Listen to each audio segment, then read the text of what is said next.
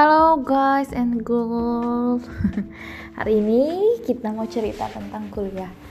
Jadi hari Senin nanti ada mata kuliah yang namanya teori dan praktek konseling individual. Uh, Kalau kemarin-kemarin tugasnya bikin makalah kemudian didebatkan dengan kelompok lain. Dan buat pekan depan tugasnya beda lagi yaitu bikin skrip konseling sesuai dengan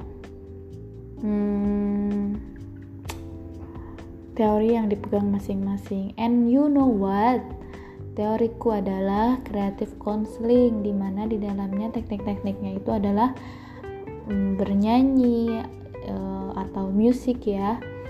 Uh, movement, kemudian melukis, pokoknya segala sesuatu yang terkait dengan seni.